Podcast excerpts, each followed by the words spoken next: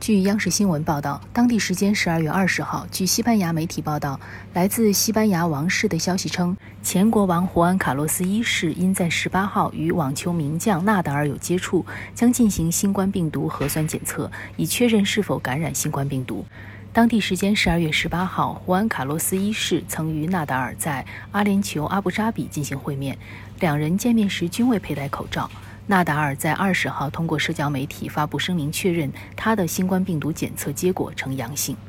感谢收听羊城晚报广东头条，我是主播赵文。